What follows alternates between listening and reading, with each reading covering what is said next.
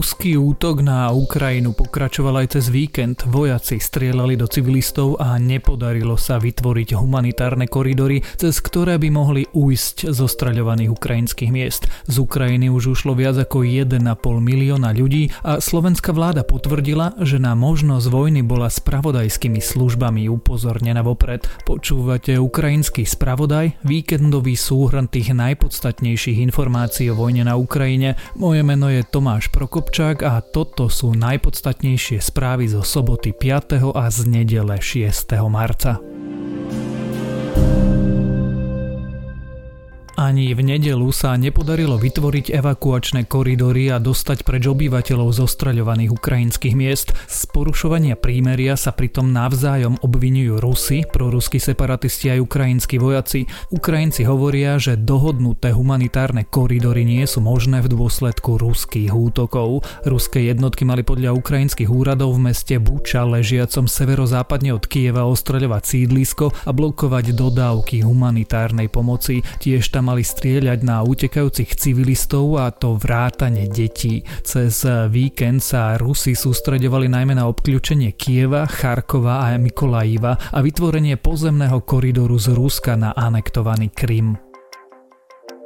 Rusko odkázalo, že vojska na Ukrajine zastaví len v prípade, že Ukrajinci prestanú bojovať a splnia požiadavky Moskvy, a dodalo, že operácia na Ukrajine prebieha podľa plánu. Vladimír Putin to povedal v telefonáte s tureckým prezidentom Erdoganom. Ten zase Putina vyzval na okamžité vyhlásenie pokoja zbraní, otvorenie humanitárnych koridorov a podpísanie mierovej dohody s Kyjevom. Pritom aj pápež František odmietol ruské tvrdenie, že na Ukrajine sa odohráva len akási špeciálna operácia. Konflikt pápež včera nazval vojnou a Ukrajinu označil za krajinu mučeníkov, ktorej tečú potoky slz a krvi.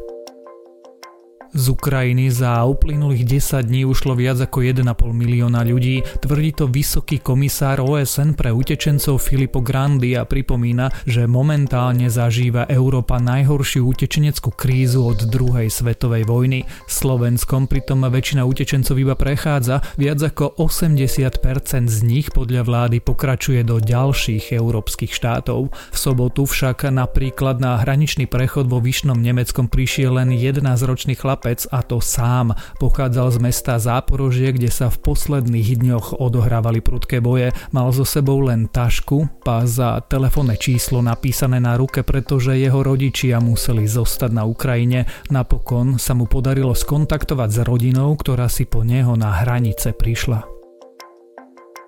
Moskva aj cez víkend tvrdo zasahovala proti médiám a demonštrantom, ktorí nesúhlasia s jej inváziou na Ukrajine.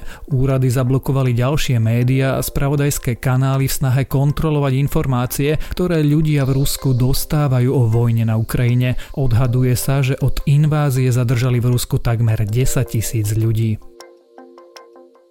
S vojakmi NATO na Slovensku súhlasí podľa nového prieskumu zhruba polovica opýtaných. Vyplýva to z prieskumu agentúry Focus, ktorý v nedeľu zverejnila televízia Markíza v diskusnej relácii Na telo.